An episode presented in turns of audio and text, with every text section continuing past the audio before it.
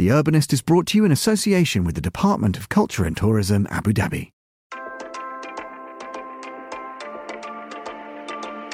Saadiyat Cultural District Abu Dhabi is a beacon of hope and inspiration.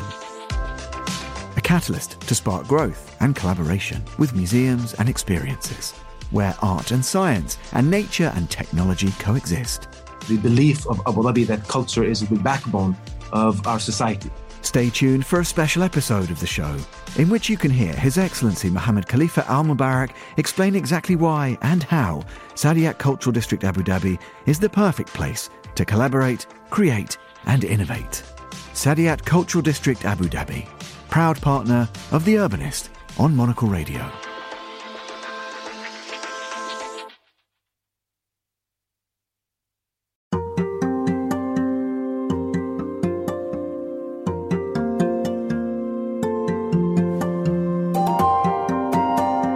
Airports are the shopfronts to our cities and oftentimes to entire nations.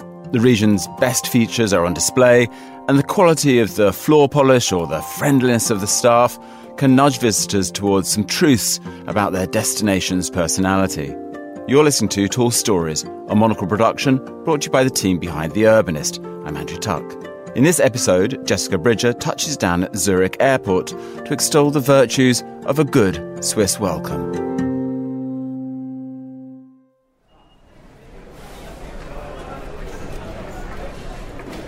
You're through airport security, which was surprisingly pleasant and efficient.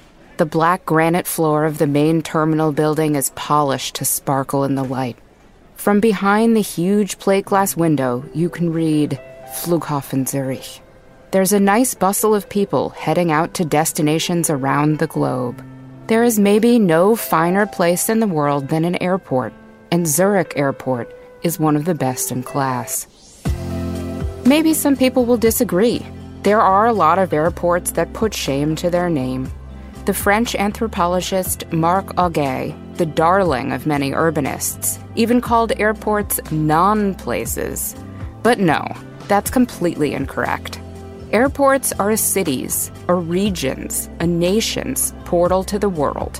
The finest examples could not be anywhere other than exactly where they are, reflecting place but also the way that that place feels about the wider world. Zurich Airport, full of light, exacting details, wonderful materials, including myriad kinds of stone and terrazzo flooring, is the kind of place that makes you feel like someone, no matter who you are. It makes you happy to land back home, but equally happy to embark on an adventure. It is some strange alchemy of dignified, place specific details and feeling like you are at the center of a Europe at a global crossroads. The cheery red and white livery of Swiss Airlines helps. The U shaped central terminal area features the flag carrier's planes, busily wheeling in and out, destined for Schengen area places, a testament to European open borders and the ease of travel. At the heart of this U shape, the 20 meter glazed facade of the central building lets the light pour in. You have stone below, wood above, and the steel supporting structure is proudly visible. You couldn't be anywhere other than Switzerland.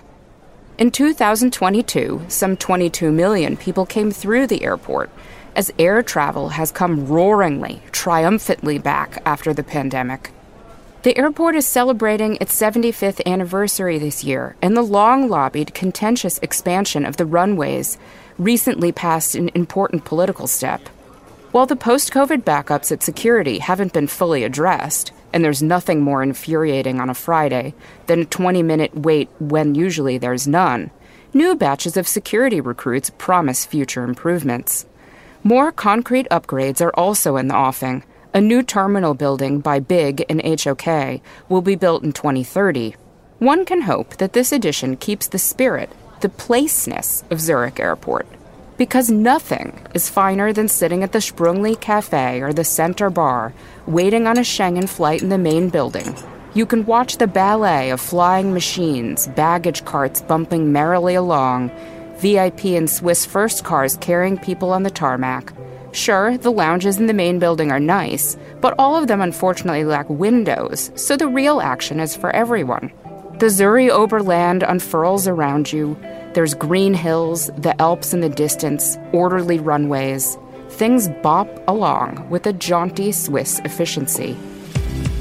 The main international terminal, a midfield building accessed by automatic tram complete with a greeting from Heidi herself, is known as E Gates, and it's somehow exceptional, upping the excitement ante, the anticipation of both departure and arrival, including a subterranean yet somehow chic immigration hall.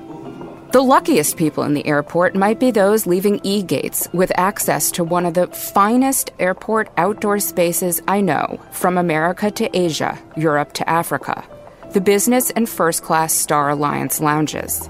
Okay, not everything at Zurich Airport is really for everyone. But there, at E Gates, a long covered terrace runs the length of the rectangular building, and its expanse, big enough to have a spirited trot along, is accessible from the lounges. If you've ever been on a multi leg long haul, you know how valuable this access to outside, inside of security really is. If you're human, you just enjoy the fresh air and alfresco dining options and view into the distance. But that's the thing about Zurich Airport. No matter who you are, what your status is, or what ticket you have, you feel special. You could be anyone, headed anywhere. All the doors in life wide open again none of the baggage of the everyday slowing you down. You feel like this is what air travel was, is meant to be. The golden age of air travel has not worn off. It is here to discover out in the world.